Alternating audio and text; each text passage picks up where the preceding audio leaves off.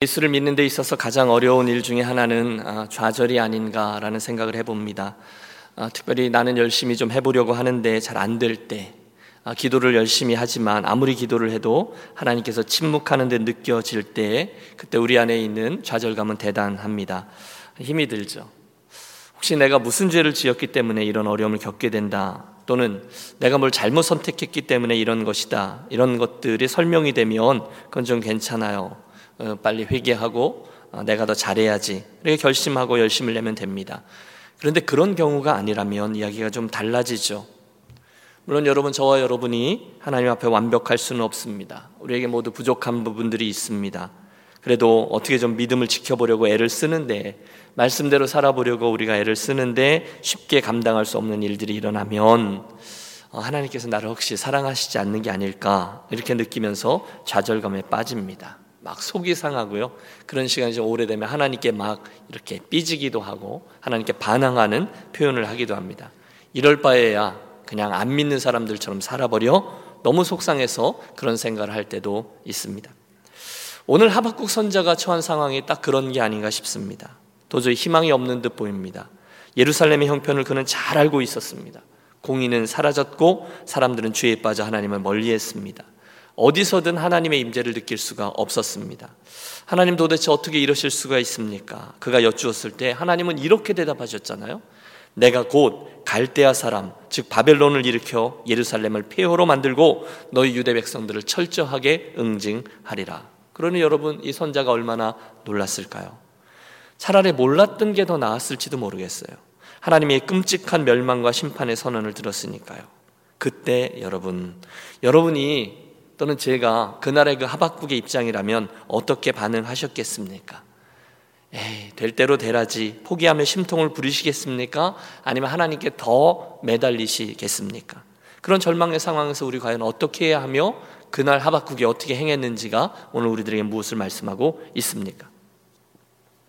놀랍게도 그 다음 말씀을 보면 그런 형편 속에서 하박국은 여전히 하나님을 기다리고 있습니다. 그게 중요해요. 그는요, 지금 분명히 하나님께서 그 유대를 멸망시켜 저 적군의 나라로 바벨론 땅으로 포로로 끌어갈 것을 알게, 알고 있었습니다. 여러분, 그렇다면 어떻게 해야 되죠? 저와 여러분에게 전쟁이 일어나서 모든 사람들이 죽고 다치고 가족들이 노예로 끌려갈 거다. 어떻게 해야 하죠? 잘 모르세요? 짐부터 꾸려야죠. 음? 그 다음에 급하게 재산을 정리해야죠. 그리고 가족들을 데리고 최대한 멕시코 국경을 넘어야죠. 외국으로 도망을 가야죠. 그런데 하박국은 그러지 않았다는 거예요. 대신에 그가 했던 행동은 굉장히 의미심장합니다. 그는 예루살렘에서 가장 높은 성루로 올라가 눈을 크게 뜨고 그곳에 버티고 섭니다. 오늘 1절을 보십시오.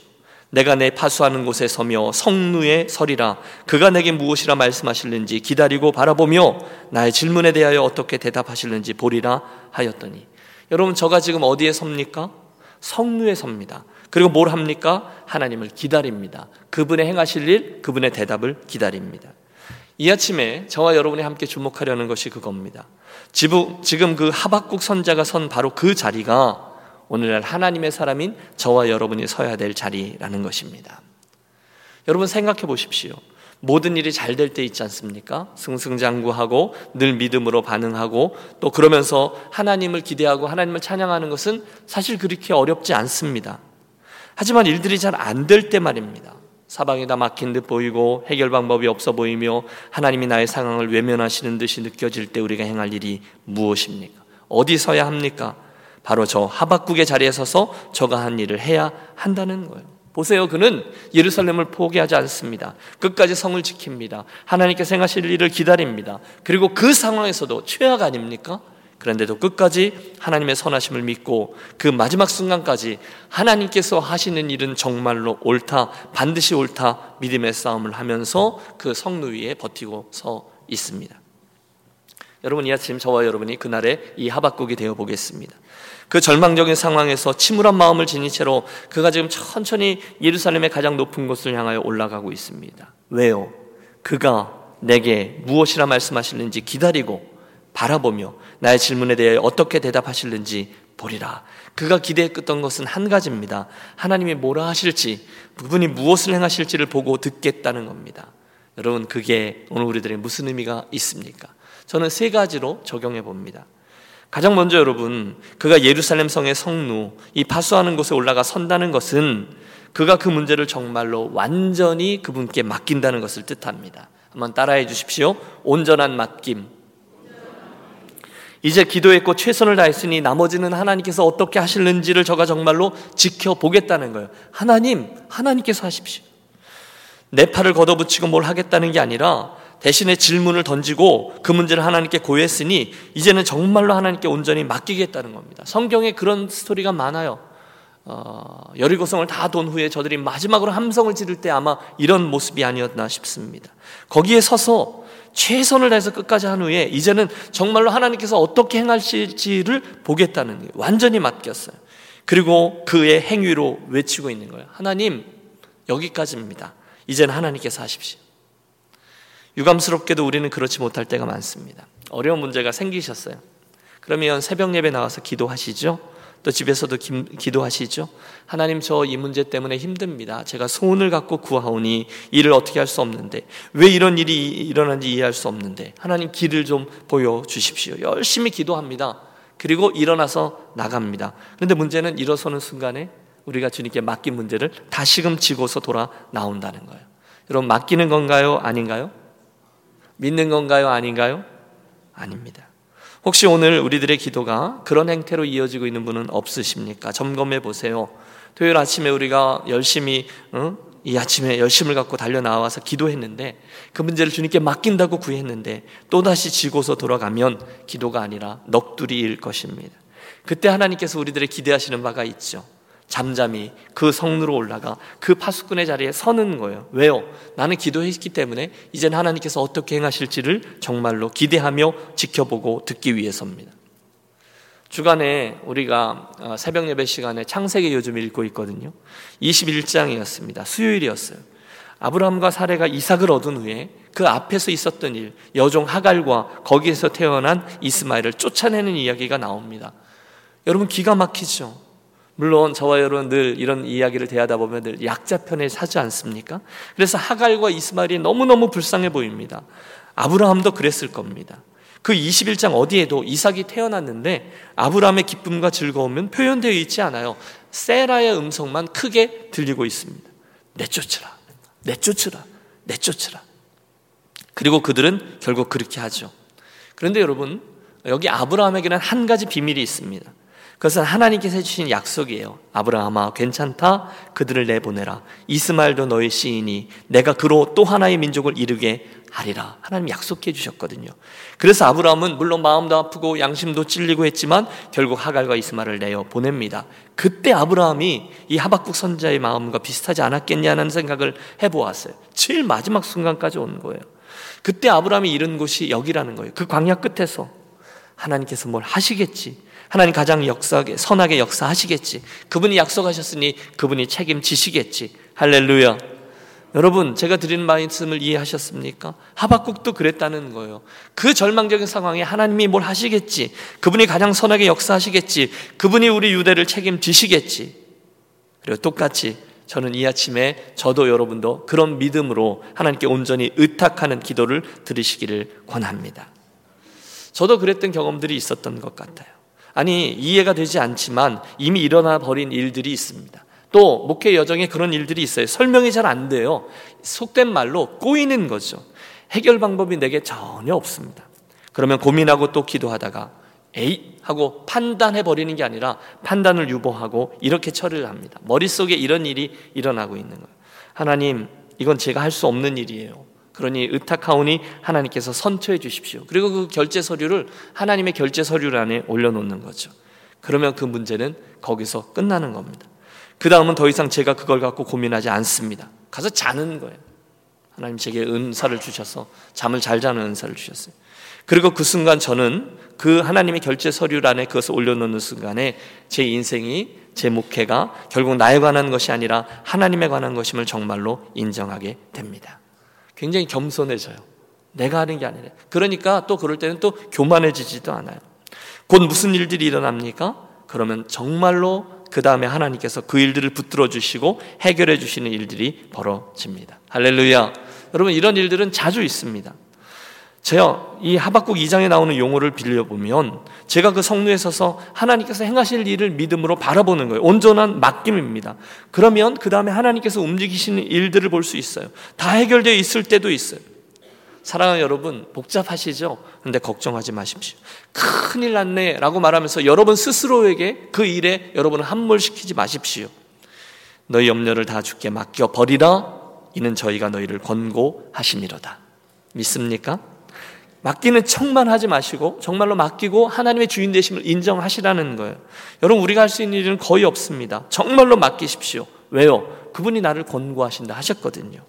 그리고 그때 가 보면요. 우리는 알게 되어 있습니다. 다 되어 있습니다. 그분께서 선한 일을 행하셨습니다. 감사하게 됩니다. 또 다른 장면도 기억나네요. 엘리 선지 앞에서 한 여인이 울고 있습니다. 한나입니다. 엘리 선지자가 오해했죠. 웬 대낮부터 술을 저렇게 마셔서 저렇게 취해서 저러는가. 그러나 상황을 알게 된 후에 그녀에게 말합니다. 돌아가라. 여호와께서 내 기도를 들으실 것이다. 그 응답을 하나님의 응답으로 듣고 돌아간 이 한나의 모습을 성경은 이렇게 기록하죠. 얼굴에 다시는 수색이 없습니다. 뭡니까? 네 하고 맡긴 겁니다. 이제 하나님께서 무슨 일을 행하실 것인가를 지켜보면 되는 거죠. 물론 여러분 저와 여러분에게는 그날의 하박국처럼 한계가 있습니다. 다 이해할 수는 없어요. 어떻게 하나님이 그렇게 행하시는지 어떻게 알겠어요? 하지만 그는 그 이해되지 않는 문제를 하나님께 맡깁니다. 성례에 올라서서 고백하는 거죠. 하나님 이제는 하나님께서 뭘 하실 차례입니다. 하나님께서 행해 주십시오. 온전한 맡김입니다. 두 번째 하박국의 그 행위는요. 또한 믿음의 기다림입니다. 이것도 따라해 주세요. 믿음의 기다림. 이 두 개가 연결되어 있어요. 믿음이 있기 때문에 기다렸다는 거예요. 여러분, 그가 뭘 기다립니까? 그가 내게 무엇이라 말씀하시는지 기다리고 바라보며 나의 질문에 대하여 어떻게 대답하실지 보리라. 그냥 서 있지 않아요. 맡겼으니 알아서 하시겠지가 아니었어요. 대신에 하나님께서 뭘 하려고 하시는지를 정말로 듣고 보려 합니다. 여러분, 그가 파수꾼의 위치에 섰거든요. 파수꾼의 역할이 무엇입니까? 그의 임무가 무엇입니까? 저 전방에 무슨 일이 일어나고 있는지를 예의 주시하는 겁니다. 그걸 했다는 거예요. 우리 종종 실수하지 않습니까? 하나님께 기도했습니다. 그리고 난 후에 그냥 일어서서 나가는 건 두 번째고 내가 뭘 기도했었는지도 까먹을 때가 있습니다. 새까맣게 잊어버려요. 그래서 뭐 너무 우스운 이야기지만 하나님께서 정말로 나의 그 기도에 당신의 선한 뜻 아래 응답하려고 하시는데 정작 당사자인 나는 그게 뭔지 왜 이런 일이 일어나고 있는지조차 잊어버리는 경우도 있습니다. 기가 막히죠. 그러면 안 된다는 것입니다. 여러분 기도하셨습니까? 그러면 거기서부터 하나님께서 이제 무슨 일을 행하시는지를 지켜보며 기다리셔야 돼요.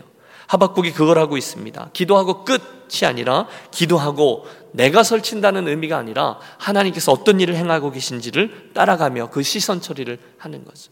이런 믿음은 시선 처리잖아요. 내가 그 상황에서 누구를 향하여 눈을 보며 그분께서 무엇을 하는지를 따라가고 있는 것이 믿음이라는. 우리 지난 먼 시리즈 설교 금요일 날 했던 것 하나님의 음성과 함께라는 말씀 기억하세요? 하나님의 음성이 들려와요. 또 하나님의 응답이 와요. 어떻게 해요? 다양했잖아요. 설교를 통해서도 오고 성경을 읽을 때도 오고 기도를 할 때도 말씀하시고 꿈을 통해서 상황을 통해서 불안한 양심을 통해서 하나님의 사람들을 통해서 등등 하나님께서 내 주변에 일을 하세요. 그때 하나님께서 내게 뭐라고 말씀하실는지 어떻게 응답하실는지를 눈을 크게 뜨고 기다리며 믿음의 자리를 지켜낸다는 거죠. 두 번째였어요. 여러분 하나님께 기도로 문제를 맡기셨습니까? 그러면 하나님의 응답을 믿음으로 기다리십시오. 한 가지만 더 본장에서 잡는 것은 그때 그 기다림이요.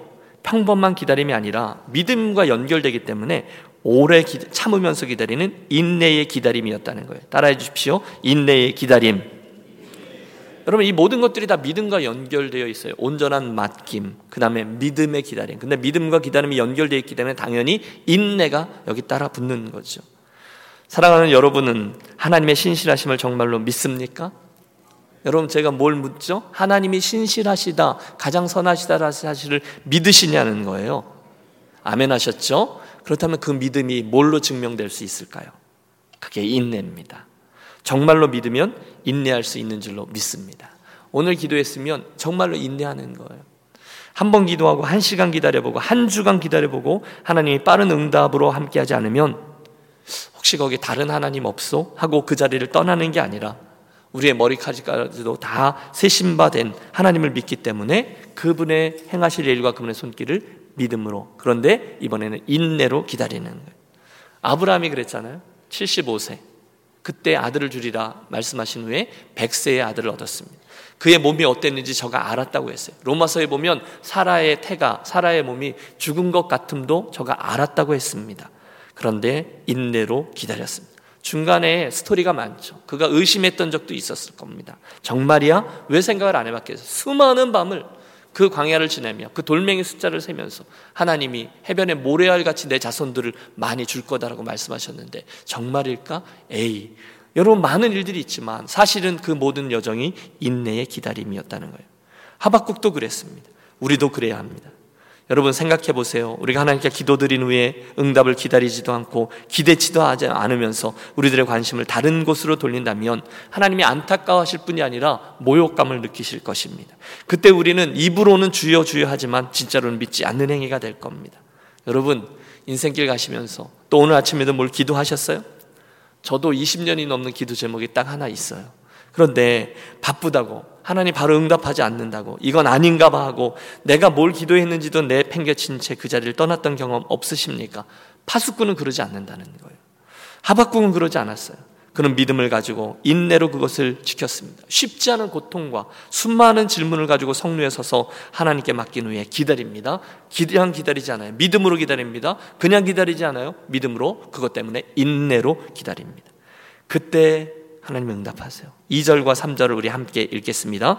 여호와께서 내게 대답하여 이르시되 너는 이 묵시를 기록하여 판에 명백히 새기되 달려가면서도 읽을 수 있게 하라. 이 묵시는 정한 때가 있나니 그 종말이 속히 이르겠고 결코 거짓되지 아니하리라. 비록 더딜지라도 기다리라. 지체되지 않고 반드시 응하리라. 아멘. 드디어 하나님께서 응답하십니다. 특별히 말씀으로 응답하셨습니다 하나님의 그 묵시를 기록하고 판에다 명백히 새기라는 거예요. 누구도 잊지 못하도록 큰 판에다가 당신의 말씀을 새겨 넣으라는 거예요. 달려가면서도 읽을 수 있게 하라는 거예요. 뭐 성경에 나오지 않지만 저는 재미있게 오늘날로 이렇게 해석합니다. 어, 여러분 그 하이웨이를 달리다 보면 큰 그 광고판이 있지 않습니까? 거기다가 거예요.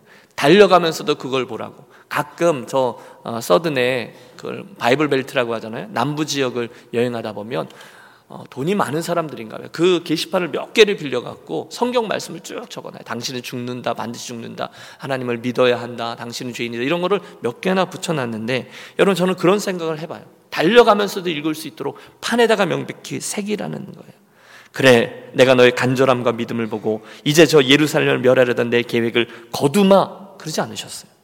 내가 너를 용서하리니 이제 내가 너를 치료하리라 하박구가 이제 돌아가라 그러지 않으셨어요. 대신에 그분은 이렇게 말씀합니다. 내가 내게 응답하는데 말씀을 주겠다는 거예요.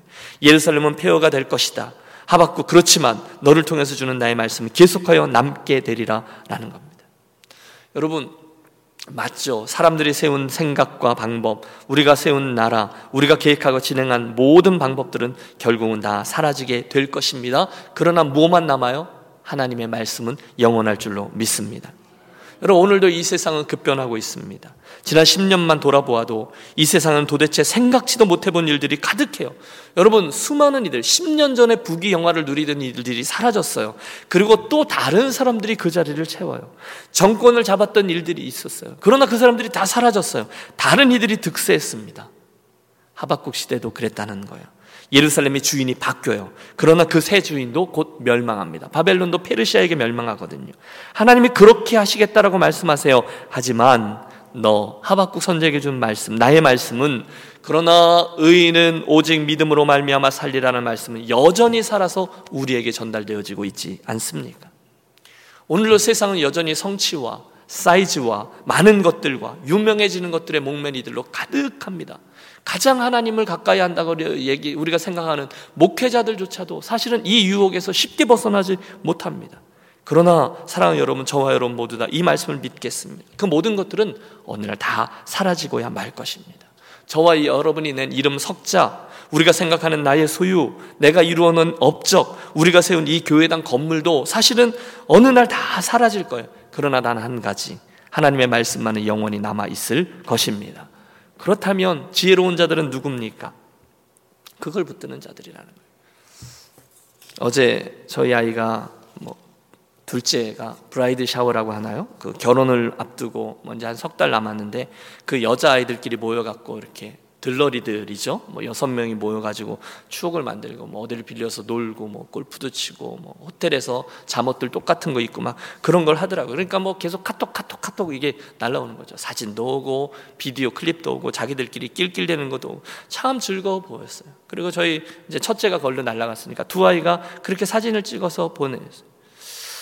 여러분 예쁘죠. 여러분 딸인데 여러분 예쁘죠. 네. 네.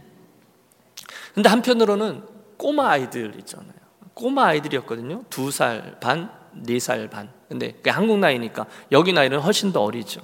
그랬던 꼬마 숙녀들이 그렇게 커버린 걸 보면서 한편으로는 좀 서글펐죠. 어, 내 인생도 그렇듯 꿈과 같이 지나가 버리겠구나 라는 것을 깨달았습니다.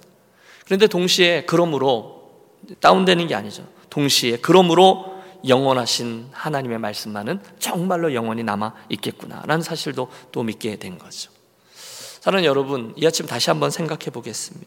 오늘 우리가 얼마나 많은 것들을 소유했고, 누리었고, 누리고 있고, 폼잡고, 다른 이들에게 경쟁하고, 그러고 있습니까?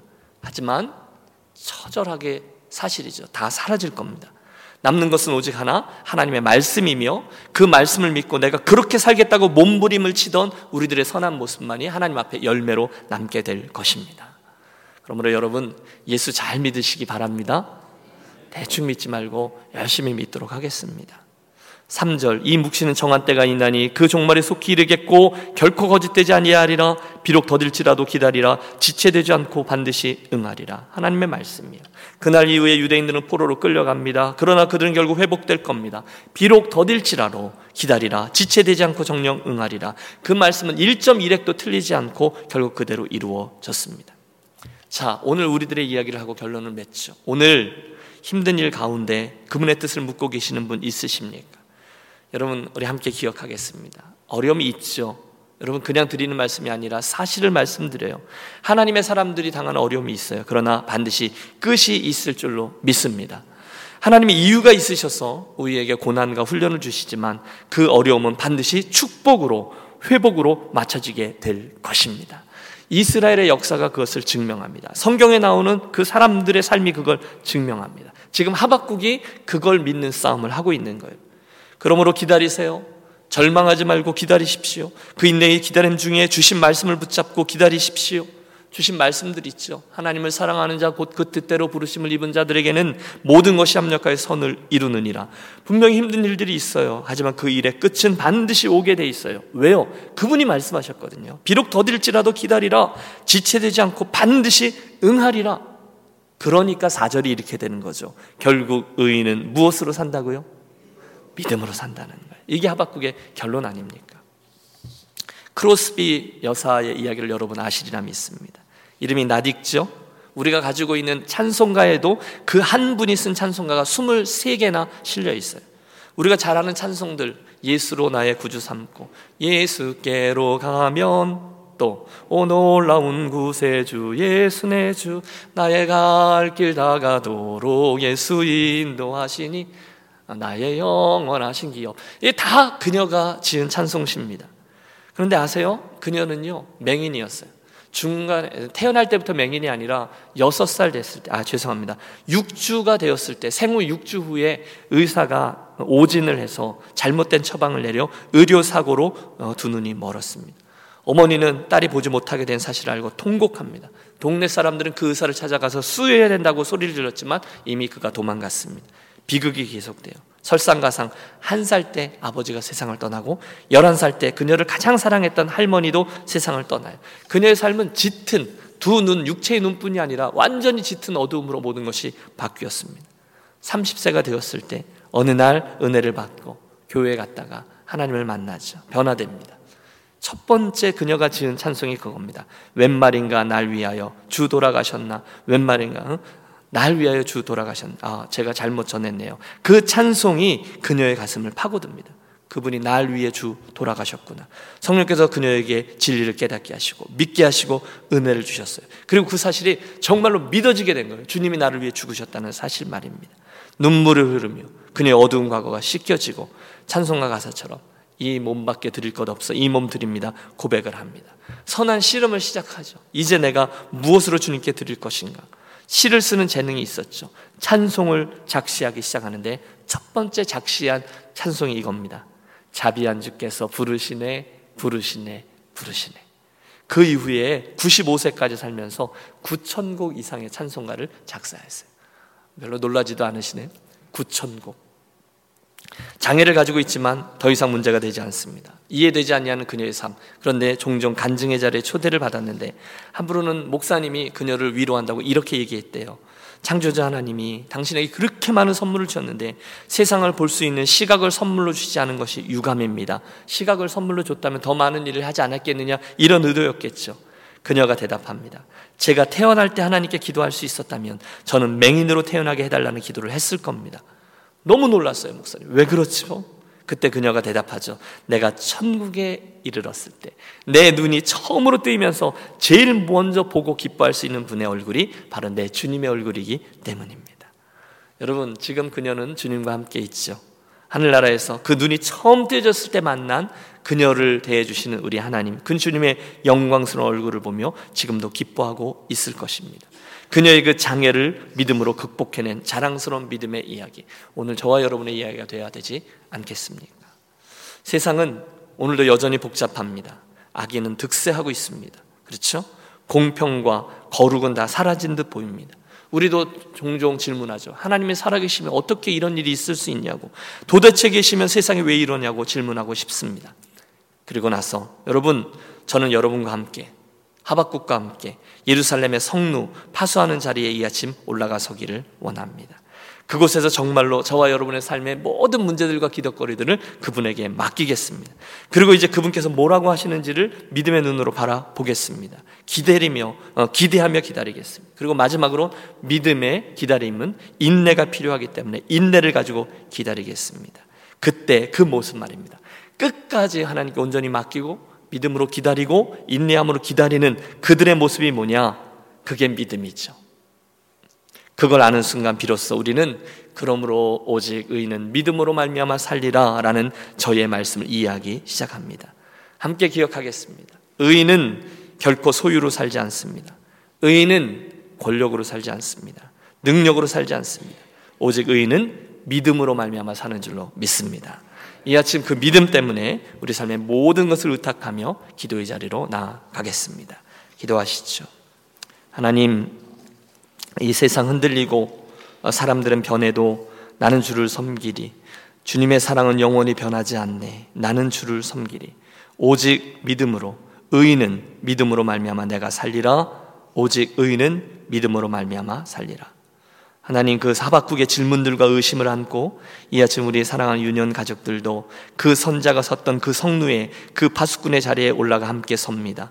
성령 하나님 이 시간 우리를 도우셔서 그 선지자처럼 우리 모두 온전한 맡김과 믿음의 기다림과 그리고 인내의 기다림으로 결국 하나님 행하신 모든 일들을 보고 듣고 놀라고 찬양하며 영광 돌리며 의인은 믿음으로 말미암아 살리라 고백하는 신실한 기도 시간 이 아침 되게 하여 주시옵소서. 오직 의인은 믿음으로 말미암아 살리라 선명한 고백이 이 아침 우리들의 겉되기를 원합니다.